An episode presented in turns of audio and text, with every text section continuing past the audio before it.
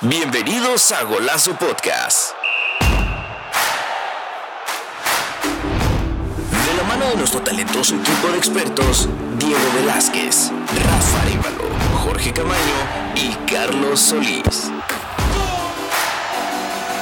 Prepárense para emocionantes debates, análisis perspicaces, invitados especiales y, por supuesto, mucha pasión por el deporte. Golazo Podcast, el podcast que siempre está en la jugada.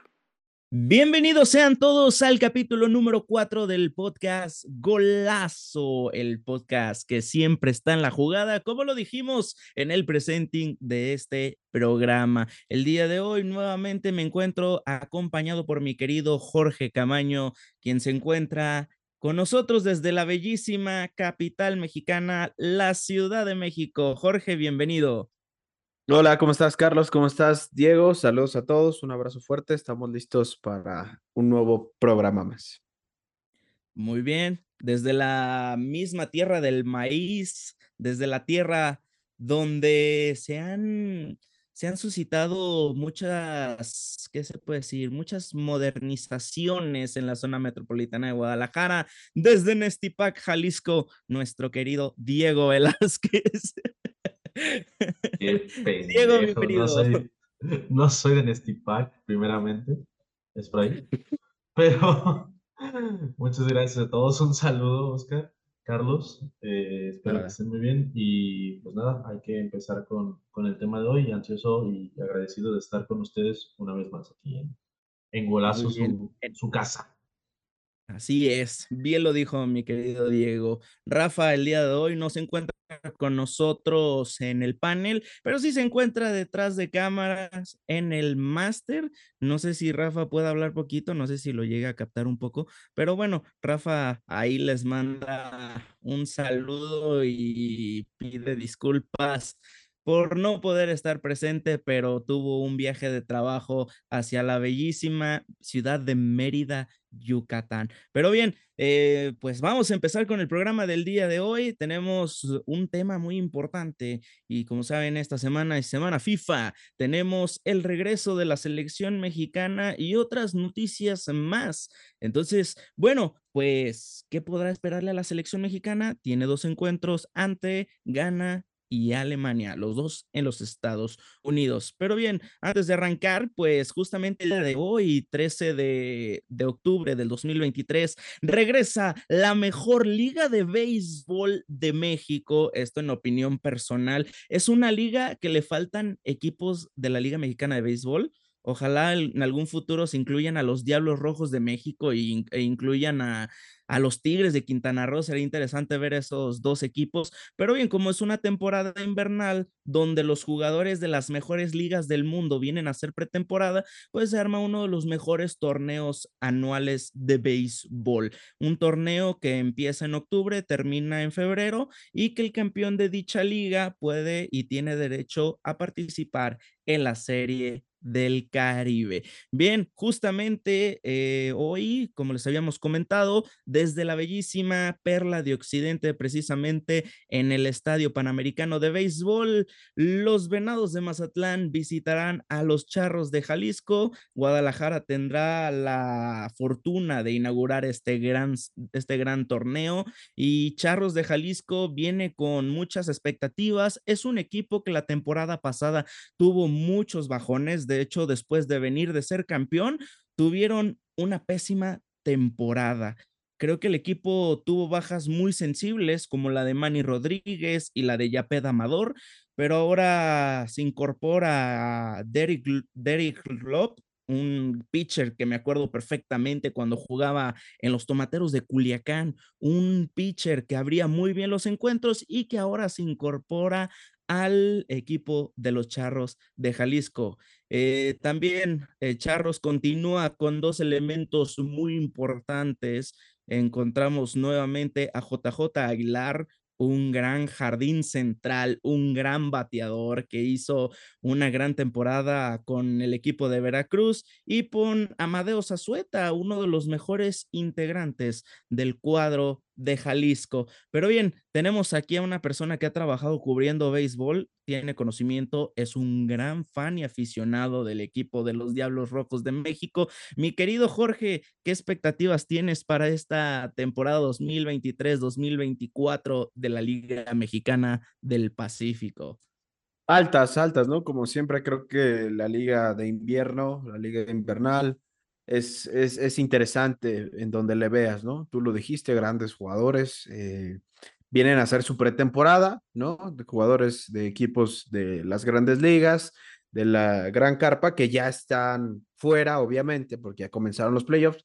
Eh, vienen a hacer su pretemporada y aparte, eh, por el simple hecho, sin que vengan a reforzar, los diferentes equipos de la Liga Mexicana del Pacífico tienen interesantes roster, ¿no? Cada uno, ya lo mencionaste por ahí, un par. Eh, un, perfecto ejemplo fue lo de Jafet Amador, que se me hace alguien extraordinario y obviamente lo, lo podremos ver y nos podremos deleitar. Me tocó, me tocó eh, ver a, a Amador este, en un partido donde precisamente puede compartir con, con Rocco y, con Pitu Fox, creadores de contenido de Chivas, eh, aquí en la Ciudad de México, y creo que la voló, la, sacó del parque aquella vez eh, el buen Jafet Amador, y pues bueno, conectó cuadrangular para toda la afición escarlata, pero interesante como siempre, creo que vamos a ver un nivel de, de béisbol alto, y va a estar interesante este inicio de, campaña, sobre todo con un eh, duelo entre grandes planteles, ¿no? grandes rosters como lo son Charros. Y, me, ¿cuál, ¿Cuál era? Se me fue justo ahorita. Era, Venados y, y, Venados de Mazatlán. Creo que dos equipos en potencia que sin duda no, no van a decepcionar. Muy bien. Mi querido Jorge, eh, ¿por qué Tomateros de Culiacán va a ganar esta próxima temporada. No, no, no, a ver, eh, te estás yendo muy rápido, todavía no iniciamos, no, no te dejes ir por la, por la, este, por la playera, mi Carlos, dale calma, dale paciencia. Eh, van a ganar los naranjeros de Hermosillo, así que no te preocupes, de una vez te voy diciendo. E, e, es rival fuerte, ¿eh? el máximo ganador de, la Liga Mexicana del Pacífico, los Si ya te hiciste fan de los naranjeros, nomás te fuiste a, Hermosillo, te hermosearon y te, y te hiciste fan de los naranjeros, ¿eh? Sí, sí, sí. A ver, este, no pude conocer el estadio, pero el hecho de entrar a la tienda yo me hice fan, o sea, salí con, con algunas cosillas y entonces me hice fan yo de los naranjeros, por supuesto. 100% fan. No, es muy, es muy buen equipo hay mucha rivalidad de, tomateros con naranjeros. También es un equipo que eh, me ha tocado ver aquí en Guadalajara. De hecho, mi primer partido, cuando fui a ver a los charros en su primera temporada, fue contra naranjeros. Y mucha gente de Hermosillo aquí en Guadalajara vive, mucha gente, no solamente tampoco de Hermosillo, de, de bueno, iba a decir Sonora, pero es que en Sonora hay varios equipos, los Mayos, está Obregón, está, digo, los Mayos son de Ciudad Obregón, perdón, pero... los eh, Mayos son de Novojoa, ¿no? de Sabe, de los ¿Mande? De Novojoa, ¿no? Los Mayos, no, a ver, yo ya me trabé, es que están muy similares las ciudades en, en Sonora, pero hay mucha gente que, que es fan de los mochis, de, el equipo de los algodoneros de Guasave, que tenían un gran jugador, el Pony Quiroz, un, un, jugador que ya se fue a jugar a los Nationals esta última temporada. Tomateros, ni se diga, Venados, veremos mucha gente fanática de la Liga Mexicana del Pacífico compartir el rey de los deportes, el mejor deporte del mundo, le duela el que le duela. Y bueno, ahí estaremos en el estadio de los Charros, ahí acompañando a mi querida señora madre y a, y a mi querida Tiana, que les mando un saludo. Gracias a me gusta mucho el béisbol. Pero bien, este, ay Diego, es que estábamos platicando off the record y le había dicho, oye Diego, ¿qué tanto sabes de béisbol? ¿Y qué me respondiste? Sé que se juega con un bate y una pelota y que hay cositas en el piso y se la pelota. No, o sea, es el básico, ¿no? Eh, es un deporte muy querido, tanto aquí como en Estados Unidos y se sabe que los mejores jugadores son eh, americanos, ¿no? Del sur de América y en México también hay buenos jugadores, pero yo les tengo que admitir que no soy para nada fanático, yo no consumo béisbol, entonces yo le dije a Carlitos, ¿cómo que en el primer segmento me vas a poner béisbol? Yo no sé nada. Y dije, de todos modos, si me pongo a investigar, voy a decir cosas que ni siquiera tienen sentido, entonces mejor ahí hazle como si no existiera, me voy a poner así a hacer caritas nada más y ustedes hablen que ustedes son los expertos. No, no, no te pierdes de mucho, eh, Diego, o sea, a pesar de que le llama el rey de los deportes, bueno, muy en lo personal, en, la opinión personal de, de, Oscar Camaño, no de Golazo Mía, no te pierdes mucho, así que no te preocupes, Diego, la, la, puedes eh, llevar con calma. Gracias, gracias, no, sí, pero eso sí, mi Diego, o sea, si tú vas al Estadio Panamericano de Béisbol, te guste o no te guste el deporte, te la vas a pasar muy bien. Sí, sí. Creo que el béisbol es uno de los mejores espectáculos y los mismos estadios tratan de incorporar animadores, tanto en el sonido como en las botargas, como en animadoras, animadores que, que bueno, te hacen pasar un rato agradable y que, bueno, eh, es un deporte para todos y, y, eso sí, es un poco más lento. Pero bien, pues ya para concluir, pues bien, este, el béisbol regresa a Guadalajara. En Guadalajara, en la Perla de Occidente, tuvimos, ¿qué se puede decir? Una, hoy una pésima temporada de Liga Mexicana de Béisbol por parte de los mariachis de Jalisco que presentan muchos adeudos, que tienen muchos problemas internos ahí con, con el CODE, con el gobierno del estado, pero bueno, eso ya es otro equipo, regresa el equipo de la ciudad, los poderosísimos Charros de Jalisco, y se agotaron los boletos solamente para decirles que hasta el momento que producimos este podcast, que es miércoles 11 de diciembre, ya están agotados los boletos para la serie inaugural entre el equipo de Mazatlán y el equipo. Cabrón, viajas en el tiempo. Hemos viajado en el tiempo, familia. Dos meses. Bienvenidos al 11 de diciembre. Claro que sí. Ah, cabrón, sí es cierto, al 11 de octubre, güey. Ay, güey. No, ya, ya. deja la sustancia verde, te está dañando, la neta. Ya dejaré la sustancia verde porque me está haciendo muy, pero muy mal. Bien, eh, vámonos con el tema central. Vamos con el tema central de, del podcast del día de hoy. Y es que la selección mexicana regresa a la actividad. Tenemos fecha FIFA y los partidos se vienen muy interesantes ante Ghana y Alemania, dos rivales que no son de CONCACAF, que no son de CONMEBOL, por lo cual puede haber una diversidad. Sin embargo, en la fecha FIFA pasada no le pudiste ganar a, a tus rivales, dos empates que dejan mucho que desear. Pero bien, mi querido Diego Velázquez, como no participaste mucho en el tema del béisbol, te vamos a dejar arrancar con el análisis de este tema.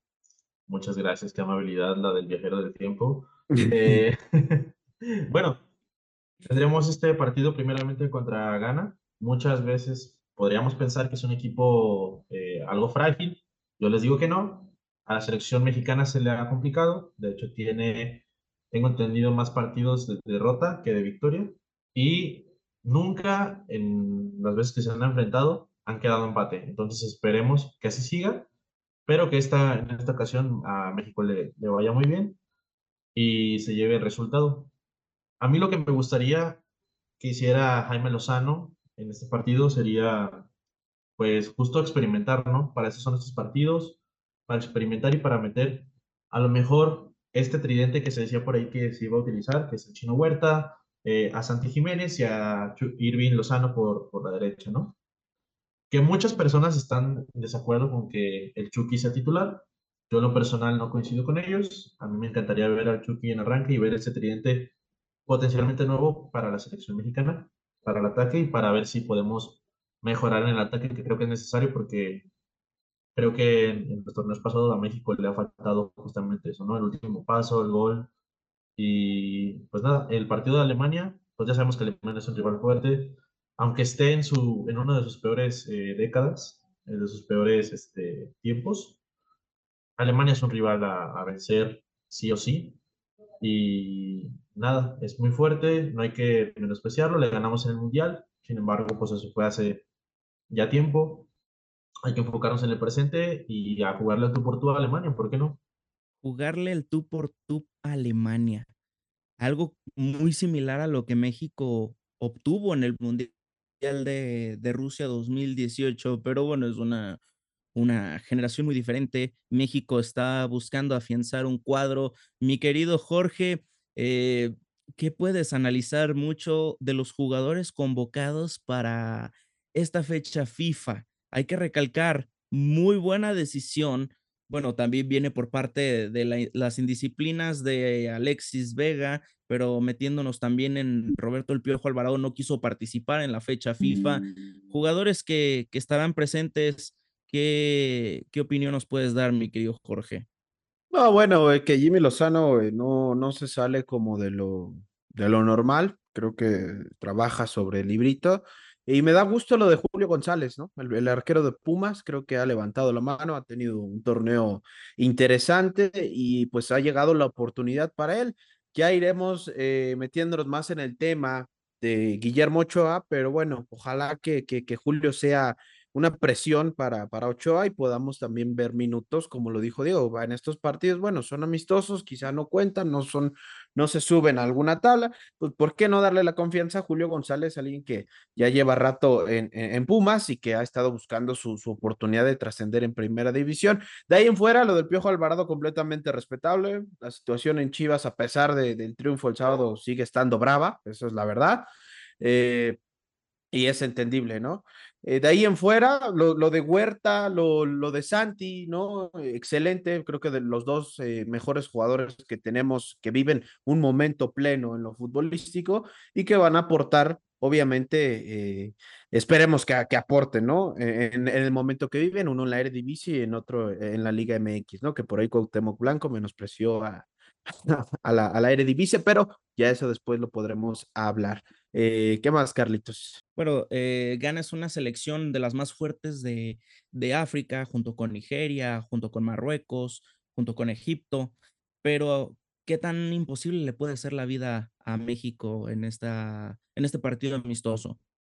Yo quiero comenzar eh, con decir que hoy en esta actualidad o en la actualidad que vivimos, hoy no compites ya contra los típicos, no sé, bueno, aunque se mofen, aunque diga, los típicos trabajadores, ¿no? Que hablamos y que decimos, ah, es que de Cuba, pues lo, lo contrataron y era este talachero y hacía, Hoy compites con un atleta y hoy la física del mexicano, el genotipo del mexicano no está para compararse con el de Ghana, ¿no? uno de Ghana que te va a superar un 80, que va a correr 60 kilómetros por hora, que está fornido completamente, que son unos muebles, y hoy compites más contra un atleta. y, y obviamente, al tener dificultades o no tener las facultades suficientes para poder rebasarte en lo futbolístico, van a aprovechar y van a jugar con lo físico para, eh, obviamente, sacar ventaja y ganarte los partidos. Hoy, el equipo que sea, ya sea, eh, no sé, las, las Guayanas francesas, el que tú me digas, hoy son atletas y se enfrentan atletas contra atletas.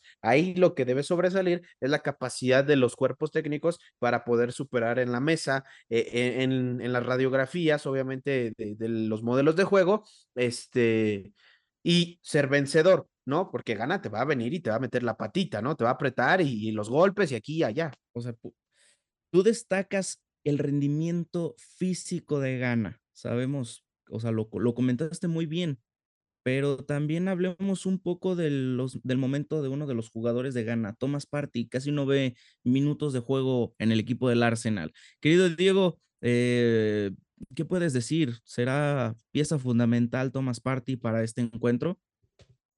Pues es de lo mejorcito que tiene Gana, bueno, de lo que se reconoce, porque pues obviamente los jugadores que tiene en su mayoría son buenos, como tú lo mencionaste, son uno de los mejores equipos africanos y no los podemos menospreciar. Y Party, pues aunque no tenga minutos en, el Atlético de Madrid, pues ve el equipo está, ¿no? No está en un equipo eh, cualquiera, está en el Atlético de Madrid y por algo está ahí no hay que menospreciar nunca al rival y hay que enfrentarlo como si fuera Alemania, justo. O sea, no, le vas a plantear a Ghana algo diferente. A lo mejor, como lo mencionaba al principio, le planteas eh, experimentar un poco, como en la portería, como dijo Jorge, en la delantera, un poquito en la media, ver, plantear rotaciones. Y bueno, más adelante veremos también lo de las vaquitas sagradas dentro de la selección. Uno de ellos Ochoa, pero hasta ahí yo creo que Party no va a ser tampoco una pieza tan fundamental o un referente así demasiado funcional en el equipo de Ghana. Bien, el, uno, uno, de los encuentros se llevará a cabo en Charlotte, Carolina de, del Norte, o Carolina del Sur, no me acuerdo bien dónde quedaba, pero sabemos que es una ciudad que hay mucho mexicano. ¿Se sentirá mucho el apoyo y el, cariño de, la afición gabacha dentro del estadio de las, de las Panteras de Carolina, mi querido Jorge? Sí, por supuesto. Es una pregunta que, que se responde sola. Por eso hacen los partidos, porque ahí hace clean caja, ¿no? La situación. Y es obvio, los mexicanos van a abarrotar, van a llenar eh, contra Ghana, contra Alemania, van a estar los mexicanos. Y sí, por supuesto, creo que eh, pues hay muchísimos mexicanos allá en Estados Unidos que en algunos estados de aquí de, la República Mexicana. O sea, es increíble de, tantos eh, paisanos que se han ido allá del otro lado, pero pues obviamente creo que la selección va a jugar de local, obviamente no puede faltar dos, tres ahí de gana que anden perdidos por Charlotte y vayan al estadio, pero pues nada, ¿no? 90%, 95, 99% el estadio será de la afición mexicana.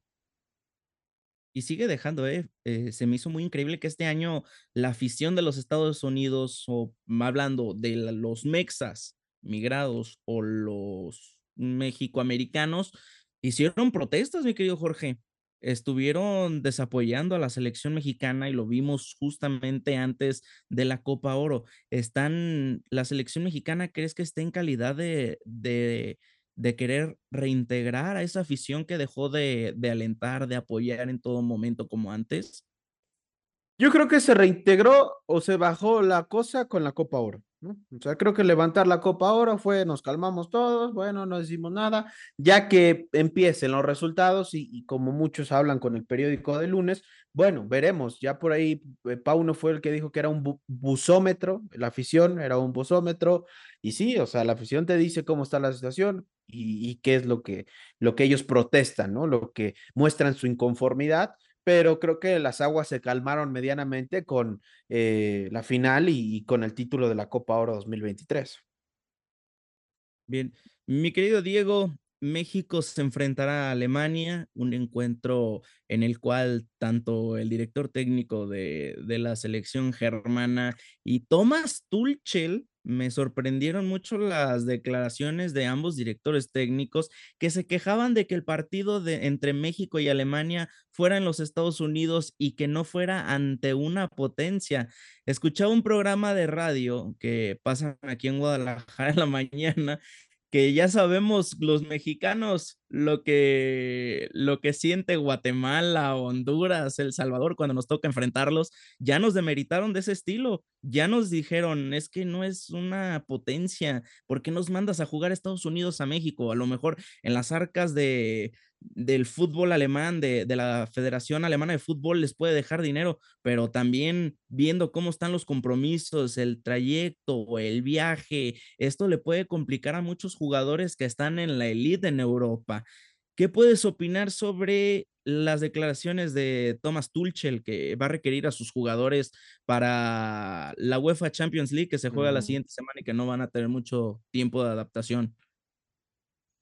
Exactamente eso, ¿no? Yo creo que Thomas Tuchel tiene toda la razón de reclamar, porque es obvio, digo, a pesar de que sea preparación tanto Alemania para la Euro como para México para eh, la, Copa América o, los, nuevos compromisos que se vienen en un futuro, creo que eso es tema FIFA y eso no solamente pasa en el partido de México contra Alemania, ¿no? Es el tema de la sobrecarga de partidos, el cómo se ven afectados los clubes por las bajas de las lesiones, ahí tienes a, Yamil, a, Yamal de, del Barcelona que se lesionó jugando con España, y entre otros, hay, hay muchísimos jugadores que se van y es el, el típico eh, caso FIFA, ¿no? Que se van a, a, jugar con su selección y se pierden partidos importantes dentro de sus clubes.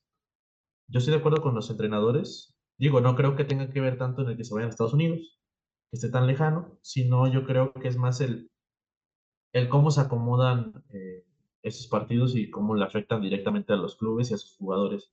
También había un tema con Real Madrid, pero eso ya lo tocaremos en otro tema con Marruecos, justo con este... Eh, Brahim ah, Díaz. Con Brahim Díaz, ¿no? Que también el Madrid lo va a perder dos semanas y se va, entonces es un tema siempre con los jugadores y no quiero desviarme mucho del tema, pero pues contestando tu pregunta, yo creo que con toda la razón de, del mundo puede protestar porque está uno pone en, riesgo a sus jugadores y dos, pues es muy retirado, ¿no? Y aparte que el compromiso en Champions es sumamente importante al Bayern, más porque el Bayern viene siendo tercer lugar de la liga actualmente y no están en su mejor momento y le quitas a sus jugadores, que en su mayoría son alemanes, obviamente, como no se va a molestar, ¿no?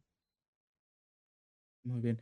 Jorge, hablaba en la semana Nagelsmann que no era un partido vital para Alemania este encuentro contra México, los Estados Unidos, pero para México puede resultar vital jugar un encuentro así ante una selección muy potente y que en opiniones tuyas personales consideras que es una de las mejores selecciones a nivel mundial. Sí, sí, para mí es la mejor por, por todo lo que ha cosechado Alemania, eh, sin dejar a un lado obviamente a Brasil y además elecciones, pero eh, me parece que es como tú lo dijiste, ¿no?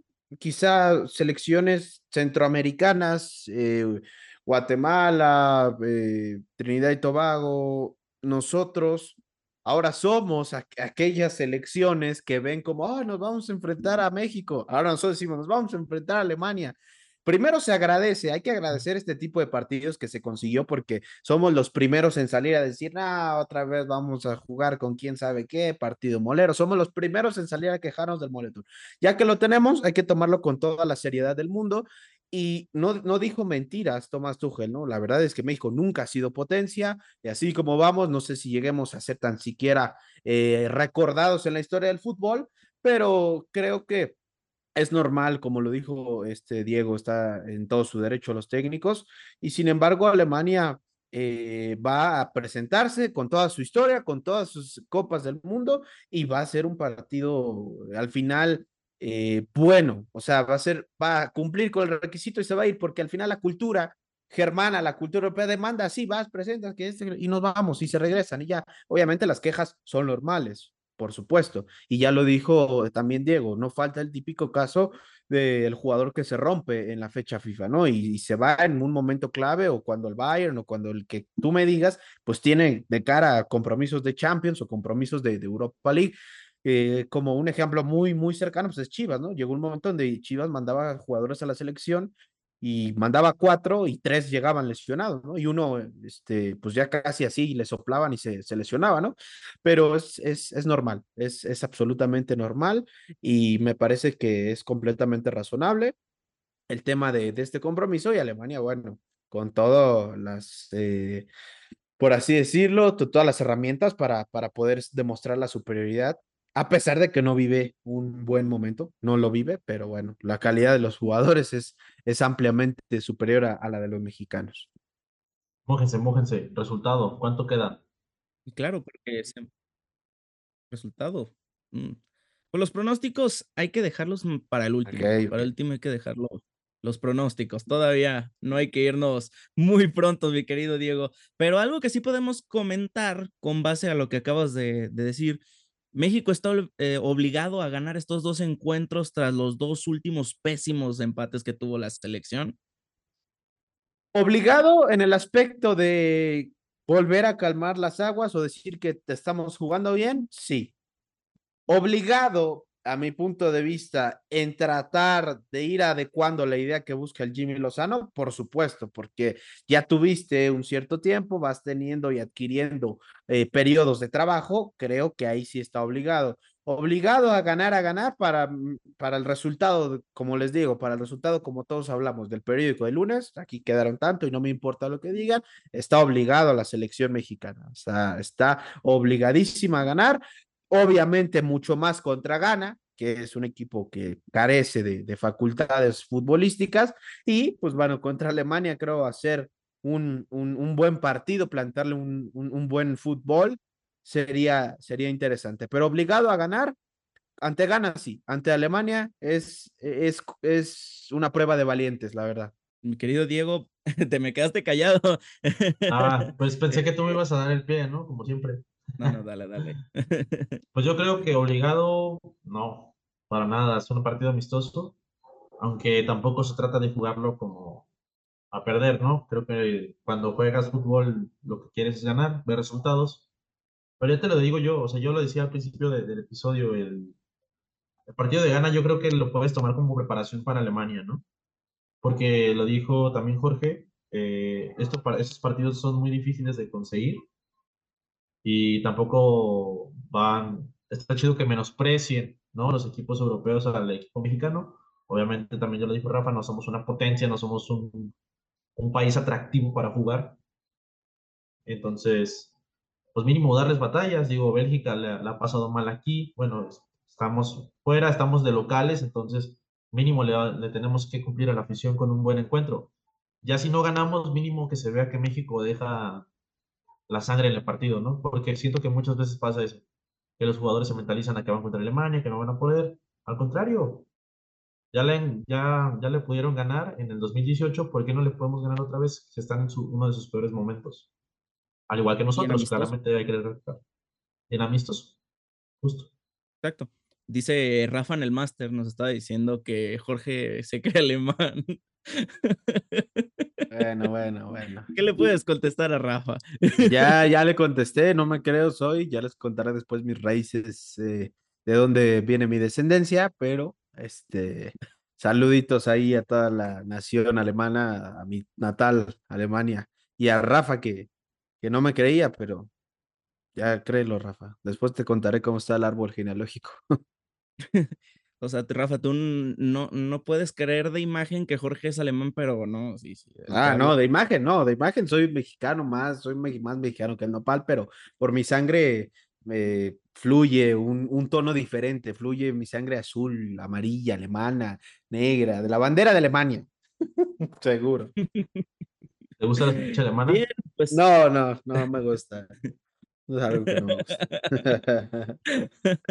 Bien, eh, pues ha llegado la hora de ir a las noticias de la NFL con nuestro querido David Castro, quien nos tiene preparado el resumen semanal de la mejor liga de fútbol americano. O bueno, ¿hay otra? Creo que no. Bueno, está la de México, la de la, LFA. la LFA, la, la CONEF, ONEFA, ONEFA, esta ah, también. Bueno, Exacto. Pero bien, vámonos con las mejores noticias de la NFL. Cada día va mejor, cada día nos traen nuevas joyitas. Y bien, vamos con David Castro. David, te dejamos golazo de campo.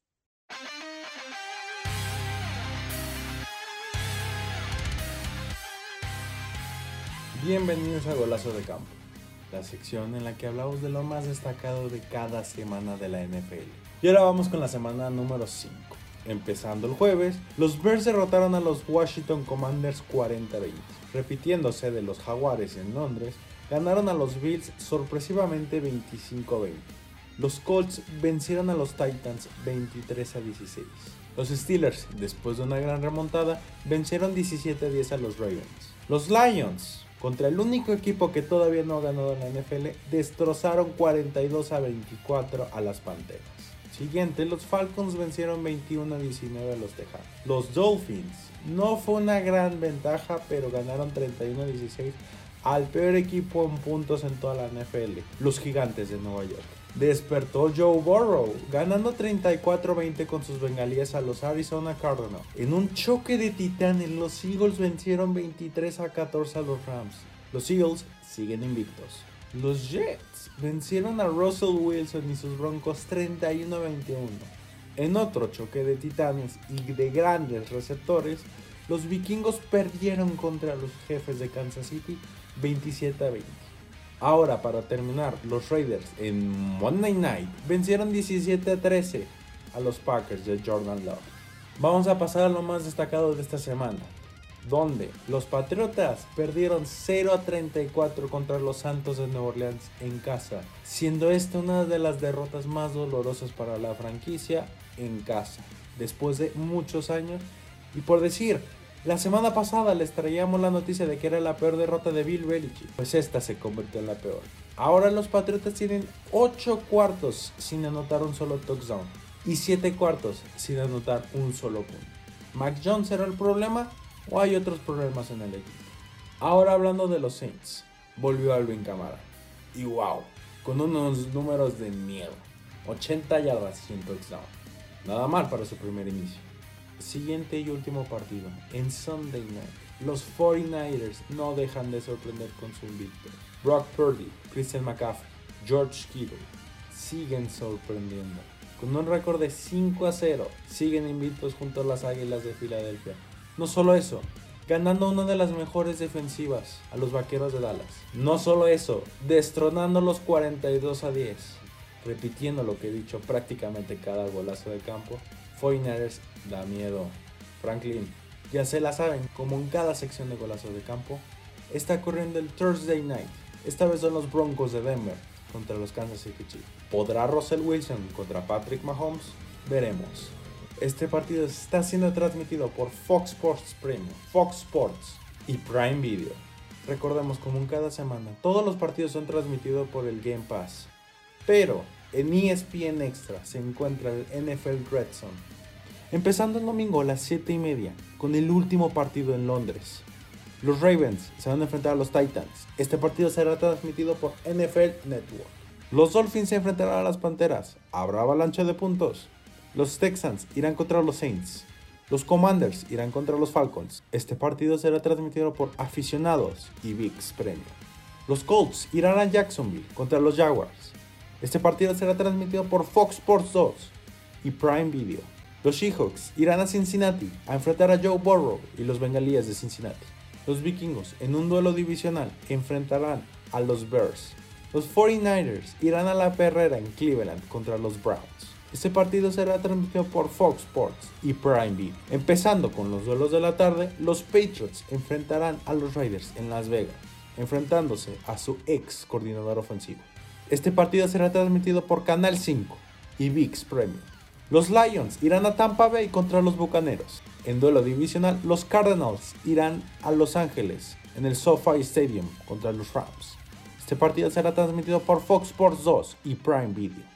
Los Eagles irán a Nueva York, pero no será contra los Gigantes, será contra los Jets. Este partido será transmitido por Fox Sports y Prime Video. En Sunday Night, ahora sí los Gigantes se enfrentarán contra los Bills de Buffalo por ESPN, ESPN Extra y Star Plus. Ahora en Monday Night Football, los Cowboys irán a Los Ángeles al SoFi Stadium contra los Chargers. Este partido será transmitido también por ESPN, ESPN Extra y Star Plus. Ya para acabar esta semana, los Packers descansarán esta semana junto a los Steelers. Y esto ha sido todo por hoy. Les agradecemos haber escuchado esta pequeña sección sobre NFL Golazo de Campo. Esperemos que haya sido de su agrado. Yo soy su servidor David Castro. Nos vemos hasta la próxima. Adiós.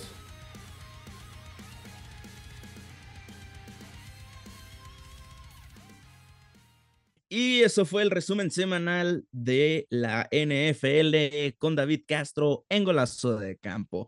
Bien, continuando con nuestro tema principal, la selección mexicana y la fecha FIFA, vamos con algo que ya nos habían anticipado en este programa. Ochoa, la portería, cuatro convocados. Mi querido Jorge, ¿es Ochoa una leyenda viviente en la selección?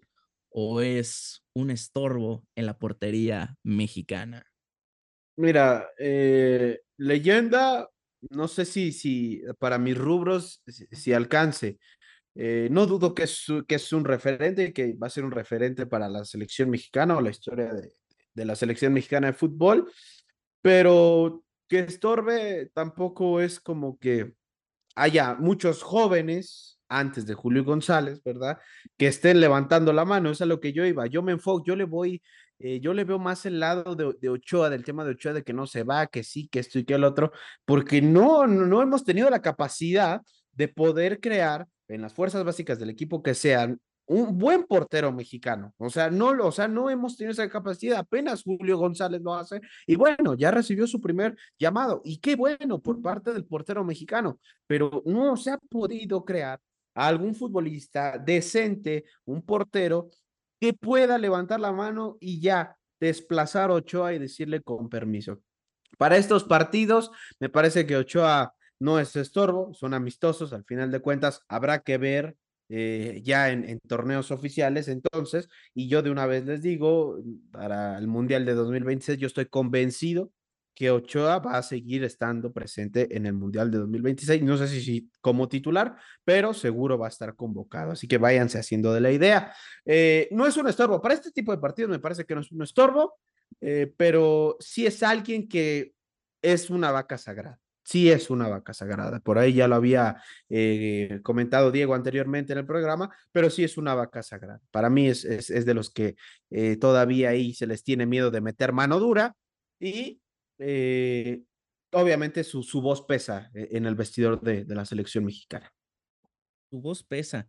Pero ¿qué influye mucho para la convocatoria de Ochoa? Sabemos, está en Europa, es factor importante. Pero, Jorge, qué feos errores tuvo los partidos pasados. Sí, por ahí, sí, por ahí, eh, bueno, si, si, te refieres a la temporada con el Salernitana, el Salernitana que está en el fondo de la tabla de la Serie A, que no ha ganado, no ha podido ganar el equipo de Guillermo Ochoa, y pues es el portero más goleado. O sea, es el portero más goleado. O sea, entiendo que él no nada más juega, ¿verdad? Que juega su defensa y que juega su equipo, pero pues, es el portero eh, más goleado. Eh, creo que, creo que el hecho de que estés en Europa, pues sí, estás en Europa, pero hay que ver en, dónde estás en, en, Europa, ¿no? O sea, no nos podemos conformar y decir, ah, bueno, estoy en Europa. Pues sí, pero ¿en dónde estás parado en Europa? Sí, este, Guillermo Ochoa ha tenido esa mala, mala fortuna de, de, no poder triunfar en Europa. Creo que es el único jugador de las vacas sagradas que no ha podido consagrarse de manera eficaz en, en Europa. ¿Se acuerdan la época en el Ajaxio? Malísima. En el Málaga, mmm, Dios mío, ¿cómo le fue? En España también tuvo otras participaciones y tampoco sin mucha trascendencia. Fue hasta cuando se fue a Bélgica que ya empezó a darle un poquito más, pero no sé qué tiene que ver mucho el, aspecto de Ochoa. Para mí, en México con el América lo estaba bien, estaba teniendo actuaciones muy buenas. Eso sí, a pesar de que América tenía un mucho mejor portero antes de Guillermo Ochoa, hablando de Agustín Marchesín, no lo hizo nada mal para, para mí Ochoa nunca debió de volver a saltar a Europa, tiene una edad muy avanzada y en selección mexicana, Dios, no, no creo que Ochoa tenga que estar haciendo lo que está haciendo. ¿Por qué? Y esto lo hablo tomando como base Alfredo Talavera, a Jesús Corona, jugadores que dijeron, ¿sabes qué? Ya tengo más de 35 años, creo que es momento de empezarle a dar esa chance a los jóvenes. Lo mismo en su momento lo hizo el Conejo Pérez, que de una forma extraña se terminó colando al Mundial de Sudáfrica 2010, a pesar de que no iba... Fue titular, ¿eh?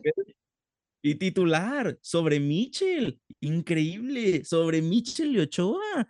Pero es que a veces los directores técnicos se dejan guiar mucho por los promotores, se dejan guiar mucho por el equipo de mercadotecnia, porque a final de cuentas, crean o no, Ochoa es de los jugadores de la selección mexicana que más te vende, forma parte de la cultura Carlos, Perdón que, que te interrumpa, voy a dar la palabra a Diego, pero sin antes justo iba a decir eso. A pesar de que Ochoa diga, yo me quiero hacer un lado, están los intereses, Carlos, no, no nos hagamos de la vista gorda, están, este me, este me lo pones porque debe jugar y este me vende tantas playeras. Y sabemos que en el fútbol mexicano sigue reinando Televisa y toma muchas decisiones a través de la Federación Mexicana de Fútbol. Diego, continuamos contigo. Ah, muchas gracias, Rapita, por tomarme en cuenta, no como los otros. Ah, no es cierto. No, No, pues la, la pregunta de, ¿me la puedes volver a repetir, Carlillos, para contestártela puntual? ¿Es Ochoa una leyenda viviente o un estorbo para la portería mexicana? Yo creo que ambos. O sea, es una leyenda viviente, claro que sí, dentro de la selección. Como lo decía Jorge hace unos momentos, lo más probable y lo más seguro, al menos de que se lesione y no pueda ir a jugar o que le, lo parta un rayo, es que lo vamos a ver en el Mundial de México 2026. Sin embargo, yo creo que sí estorba y bastante. ¿Por qué? Porque, digo, si de verdad queremos que México implemente un plan de desarrollo para posiblemente competir en un mundial lejano, porque no se trata de, olvídense de que en México hagamos un gran papel. A lo mejor lo hacemos simplemente por localidad y porque la localidad puede pesar un poquito, ¿no? Sin embargo, yo creo que para hacer, para pasar al, al quinto partido necesitamos primeramente empezar con, con la base de, crecimiento de un equipo, ¿no? Digo, Alemania ya lo está haciendo, digo, le está batallando. Vean a la selección japonesa que está eh, haciendo cambios en su liga, está haciendo cambios en, tu, en su selección, está trayendo a jóvenes talentos, está desarrollando futbolistas, incluso Estados Unidos para mí Estados Unidos, y creo que se ha visto en los últimos partidos contra ellos, está hoy por hoy por encima de la selección mexicana, debido a que los mexicanos no estamos justamente cultivando estos jugadores jóvenes para que puedan eh, empezar a apoyarse ¿no? en la selección. Está el caso del portero Julio de, Pumas, que lo decía Jorge. Si, si le vas a porque obviamente para mí yo creo que es lo más obvio que Ochoa va a ser el titular en ambos partidos, o al menos el de Alemania, yo casi estoy seguro que él va a estar de portero titular. No, o sea, si ya estás grande y tu plan es ir al mundial, sí, o sea, volver al mundial, pero ve como tercer portero. Llévate a dos jóvenes y incluso por ahí escuché que Thiago Volpi estaba haciendo trámites ya para cambiarse la nacionalidad mexicana y a mí Thiago Volpi me gusta mil veces mejor que, que, Ochoa. Digo, ya otra cosa sería hablar sobre la polémica de los naturalizados y si merecen o no más que un joven mexicano. Pero ya lo decía Rafa, eh, perdón, ya lo decía también Jorge, que no hay porteros jóvenes que digan, aquí estoy, ¿sabes? Entonces, ¿a quién agarras? Digo, yo tengo muchísimos porteros antes por encima de, de Memo Ochoa, ¿no? Incluso me atrevería a decir que me llevaría antes a Talavera, pero la mercadotecnia pesa, también ya lo comentamos hace un momento, y no lo vas a poder quitar, al menos de aquí hasta el 2026. Le guste a quien le guste, a quien no, pues lo siento. Hasta 2060. Va a ser el portero titular en 2026, lo más seguro. Y nos tenemos que aguantar, ¿no? Pero si México quiere justamente tener este avance y ese prospecto a futuro, como lo están apostando muchas selecciones, España también ya está metiendo jugadores jóvenes, Inglaterra también está en formación, le fue mejor en el último mundial, pero es eso, están apostando por jóvenes talentos y por ir cambiando su selección y darle cuellito a sus vacas sagradas. Diego, ¿qué opinas de porteros jóvenes que están empezando a dar de qué hablar? Hablemos de Tapia de Querétaro, eh, canterano del América, un jugador que, que tuvo una gran League's Cup, y del tal Arrangel, quien desafortunadamente, Dios mío, se lesionó por, culpa del pollo briseño, pero quitando las lesiones y los bajos, ¿qué nos puedes dar de opinión sobre dichos porteros jóvenes? El de Querétaro, pues yo creo que le falta poquito, o sea, no, a mí no se me hace un portero, un portero para selección, yo no lo llamaría selección, aún, porque, ah, no sé, es que a futuro puede pasar muchas cosas, ve a Acevedo, ¿no? Acevedo que era como el posible recambio de Ochoa para, para el Mundial o para la selección mexicana, se lesionó, pierde la, titularidad ante la HUD, luego la HUD la pierde contra este nuevo portero de, del Santos, y justo eso es lo que te digo, o sea, no, no hay nadie, y también está Malagón, por ejemplo, Malagón tiene altibajos, sea, no hay un portero que tú digas, doy la cara por el jurado, ni se diga, jurado para mí es del, si no es que el peor de los peorcitos porteros que tiene el fútbol mexicano. En Veracruz hizo un gran papel, pero también es de los más goleados, yo creo, de la Liga Mexicana. No tengo el dato aquí, pero casi estoy seguro de que es de los más goleados. Y es lo que te digo, o sea, también tiene que ver mucho la compra de extranjeros y los porteros, pero pues no hay porteros. ¿De dónde agarras? Sinceramente. Y a futuro, pues quién sabe, mañana no sé si vamos a estar vivos. Hay que enfocarnos en el presente y el presente justo es eh, Talavera, justo es este, eh, el de Pumas, que se me fue el nombre ahorita. ¿Este Julio? Julio. A Julio. Toño Rodríguez. Mételo. Toño ah, Rodríguez. Ah, bueno, Toño, no, no, no, Carlos, no, no. Mi Toño Rodríguez no diga nada. Sácalo del programa, eh, Rafa. Sí, ya. Déjalo, corremos de una vez. Sí, no. Oh, fíjate, yo de Toño Rodríguez me sorprende ver que esté en la selección mexicana. Mm, bueno, es titular con el Piojo Herrera, pero eh, no, ¿de dónde le ven cualidades? Cosas que no sabemos cómo llegaron mexicana, Toño Rodríguez, no manches, no manches, Jaime Lozano. Pero imagínate, si fuera el colmo Toño Rodríguez, imagínate que se llevara a, Raúl Godillo, no, todavía peor. Pero así están las cosas. Eh, creo que Toño Rodríguez, para mí en lugar de Ochoa, es el que va de relleno. No sé si ustedes también coinciden conmigo. O sea, creo que hubiera sido mejor Ochoa, Julio y Malagón. Y, es más, Diego, Diego acaba de decir a un jugador muy importante, Rodolfo Cota. Rodolfo Cota para mí es uno de los mejores porteros que tenemos en el fútbol mexicano. Desde Puebla estaba mostrando mucha regularidad, con Chivas ni se y con León en todos estos últimos años ha hecho papelones muy, muy impresionantes. De hecho, yo me atrevo a decir que Cota es mil veces mejor que muchos de los porteros que han pasado por selección mexicana en estos últimos años, quitando a Talavera y a Guillermo Ochoa. Cota es una de las mejores opciones y que debería aprovechar, por supuesto, Jaime Lozano para para estas próximas convocatorias. Ahorita ya no se puede hacer nada. Te llevas a Toño Rodríguez en lugar de Cota. Imagínate quién era suplente del suplente cuando Cota era titular en las Chivas. Dios mío. Pero bien, Jorge, eh, vamos con nuestro ya último tema a tratar dentro del programa. Julián Quiñones es oficialmente naturalizado mexicano. Ya es, es, es mexa aunque no parezca Mexa, ya puede ser utilizado por la selección mexicana y puede formar parte de la gran lista de jugadores naturalizados que, forman parte de la selección mexicana, como Nelson Ciña, como en su momento Leandro Augusto, Chaco Jiménez. Eh, Franco Jiménez. Ya mejor hay que dejar de decir la isla porque México es un, es un país que ha utilizado a muchos jugadores que traen del extranjero.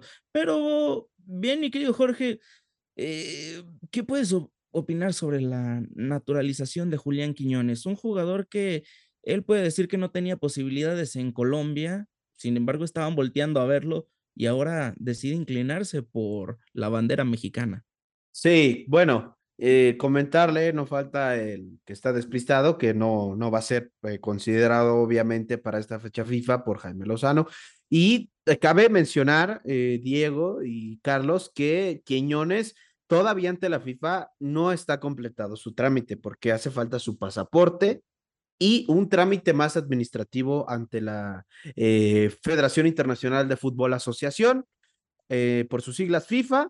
Así que ante la FIFA, todavía no es, pero en el balompié de nuestro país, el colombiano o el mexicano, como lo llamaremos, el México cafetalero, ya, ya recibió su, su su carta de naturalización. Había escuchado por ahí en diversos medios, programas, que era que porque, pues, que le pedían un hombre que se equivocó en la firma o que se equivocó en un papel, en algo que tenía que rellenar, se equivocó y eso también eh, retrasó todos sus eh, movimientos administrativos para obtener su, su, carta de naturalización. Pero bueno, eh, al final es, es un jugador que no podemos dudar que tiene calidad, eso es indiscutible. Y es un jugador, bueno, que va a levantar la mano, por supuesto, para pelear un lugar en las próximas convocatorias, en las próximas convocatorias. Y sabemos que, que bueno, ya tiene un recorrido en el, en el balompié, en el fútbol mexicano, dos campeonatos, tantos aquí y allá, y ahora llega al América, pues con más razón, ¿no? Con más eh, razón estar ahí presente en la selección mexicana. Eh, pues es, es, es un acierto convocarlo, sí, porque te aporta.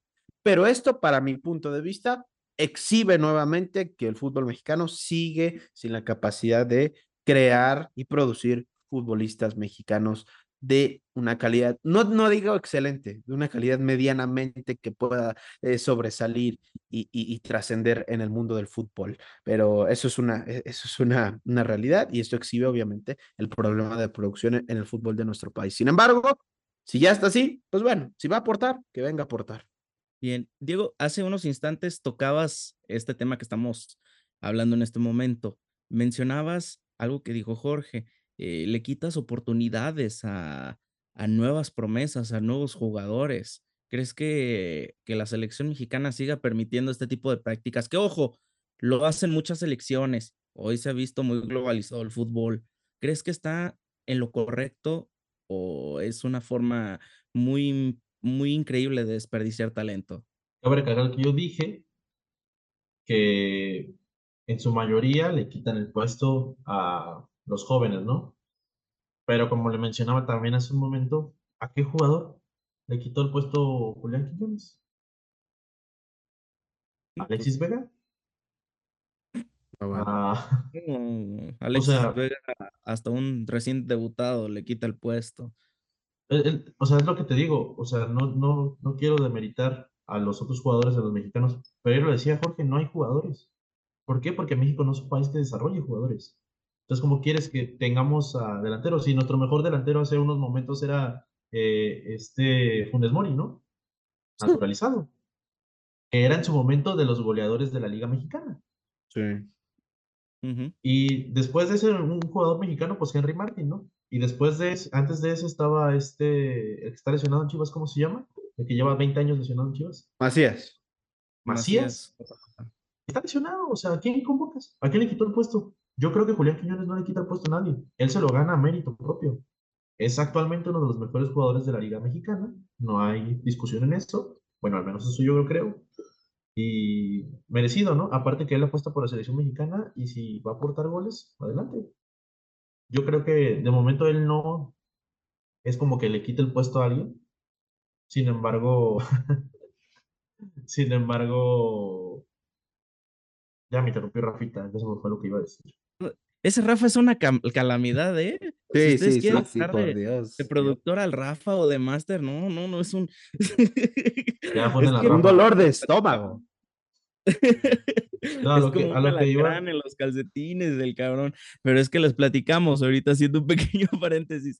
Rafa sí está con nosotros, pero él está de máster, o sea, él está como, no sé, ¿cómo le podemos decir, mi Diego? Tras bambalinas. Ajá, anda tras- está tras detrás de las bambalinas. cámaras. Y se la pasa dándonos indicaciones y diciendo muchas cosas y, y como nos aparece todo lo que dice ahí en el chat, lo empezamos a leer y nos desconcentra y nos da un montón de risa porque anda poniendo puros, como que, como que comió payaso hoy el Rafa, pero...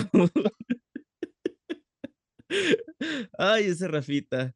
Pero lo, lo peor es que no quiere hablar, o sea, no sé si tenga audio o algo así, a de perdida, aunque escuchemos su voz, pero no, ese, ese Rafa es una calamidad, ¿eh? Cuando, cuando ustedes lo ven aquí a cuadro, tranquilito, sí escribe dos o tres veces, pero nomás anda detrás de cuadro y todo. Ya, ya, vamos con lo que va a decir Diego, hombre. que estamos hablando de un cuate que ni aparece. Diego, por favor. Ay, no, ya dale, mi Diego. Voy a mandar un saludo para Rafa y voy a continuar con, con mi declaración. Eh, no, pues básicamente era que, que no hay jugadores mexicanos jóvenes actuales, entonces yo creo que es debatible porque no le quita el puesto a nadie. Él se lo merece, él se lo gana, se naturaliza, digo, todavía no están los papeles, pero para el futuro, mientras tenga nivel, adelante, bienvenido sea. Que ojo. Eh, an- antes de que Bueno, dale, dale, dale. no, no, no, no lo tomemos o hay que ser muy cautelosos con esta llegada. No va a ser la salvación, Quiñones. No va a llegar el primer partido y va a meter 60 goles. Es algo que tiene que adaptarse. Si así es, a muy adaptable a lo que busca eh, Jimmy Lozano en su modelo de juego, ah, bueno, y si trabajas para sur- surtirle de balones, bueno, qué bueno, eso está muy bien, pero hay que decirle a la afición, ah, ya Quiñones va a meter 40 goles el primer partido, no va a ser así, va a ser un proceso y ya durante ese proceso veremos los resultados de Quiñones y ojalá los resultados sean ya en Copa América, ya en un mundial, ahí sí estaremos agradecidos por la ayuda, porque lo dijo Diego y qué realidad, no lo había visto esa manera, no hay delanteros, no hay delanteros. Muy pocos. Y fíjate, eh, en el último mundial, cuando se llevan a Rogelio Funes Mori, se Ah, tenía bueno. una expectativa muy grande de, de dicho jugador. Estaba dando muy buenas actuaciones con Rayos, con Monterrey. Pero ¿qué ¿Quién pasa? tenía la a la güey? ¿Quién? no hace nada. Un Stronky. No hizo nada. No, no, no. Ojalá que no sea el caso, Julián Quiñones. Sí considero que es un jugador de mucho más cualidades, con mucho mejor físico que Rogelio Funes Mori. Eso sí, son jugadores muy diferentes, muy distintos, pero ojalá recemos porque Julián Quiñones cuando llegue a jugar por la selección mexicana no sea el mismo cascajo que fue Rogelio Funes Mori.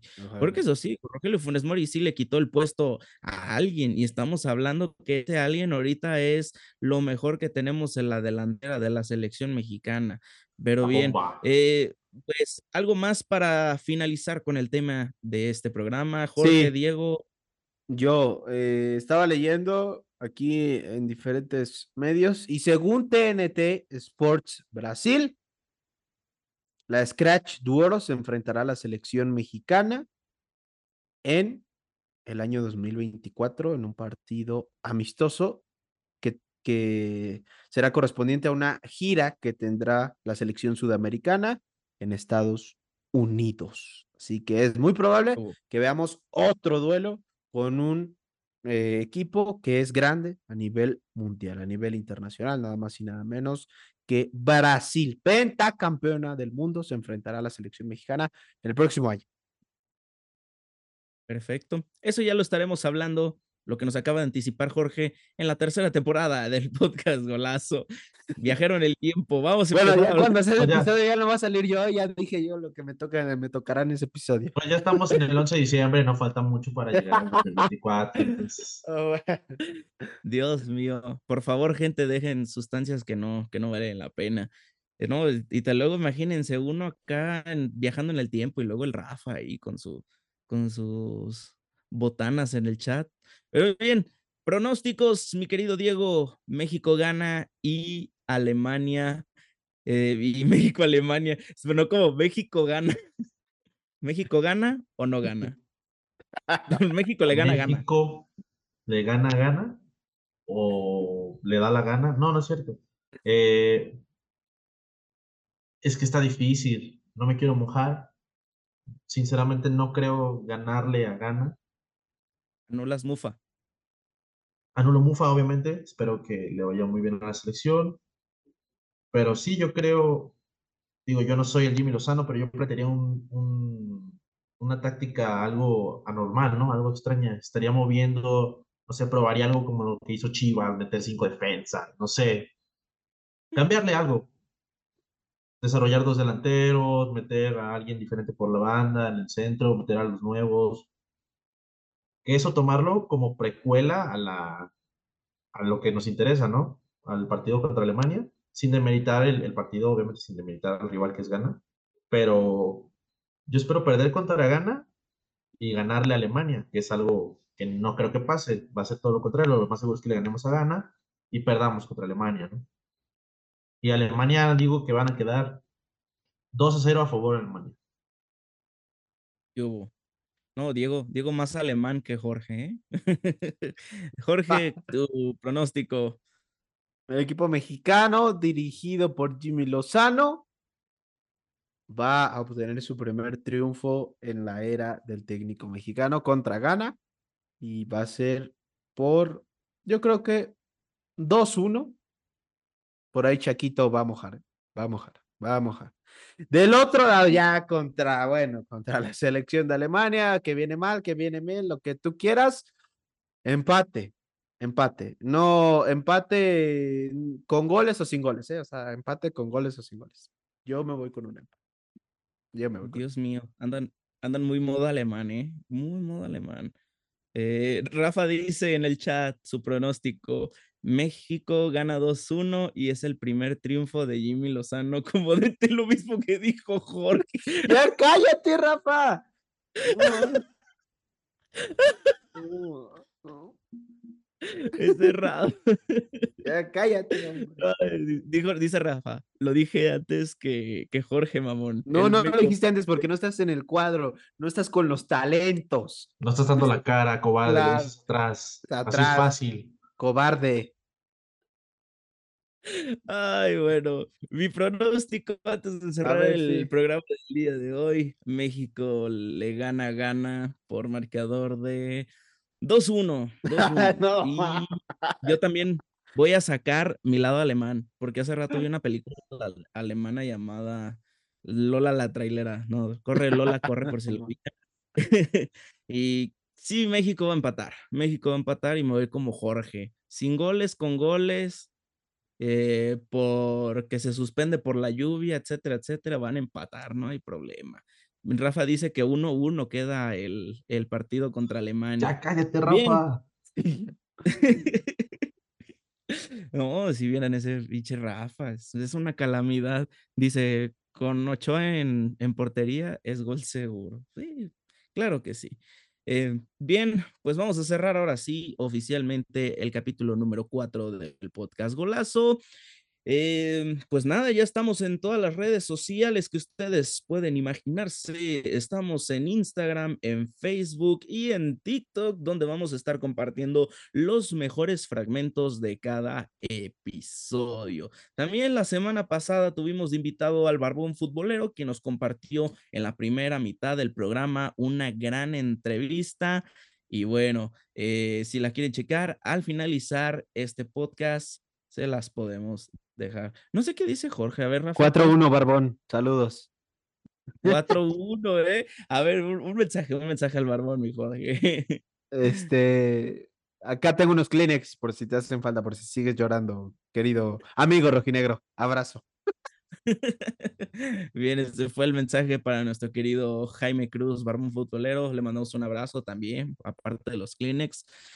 Bien, pues muchas gracias por haber sintonizado el podcast Golazo. Mandamos un saludo a toda la gente que nos escucha en YouTube, Spotify y Facebook. Recuerden que pueden estar sintonizando el programa cada viernes al mediodía. Bien, pues iba a decir mis chavos, pero sí, este es mi canal, pero no estamos en un video mío. Estamos en un capítulo de podcast. Estamos en el capítulo número 4 del podcast Golazo, el podcast que siempre está en la jugada. Nos vemos en una semana. Esperemos que México gane y que se vengan nuevas cosas interesantes para debatir, analizar y hablar en este podcast. Nos vemos. Tengan un excelente fin de semana.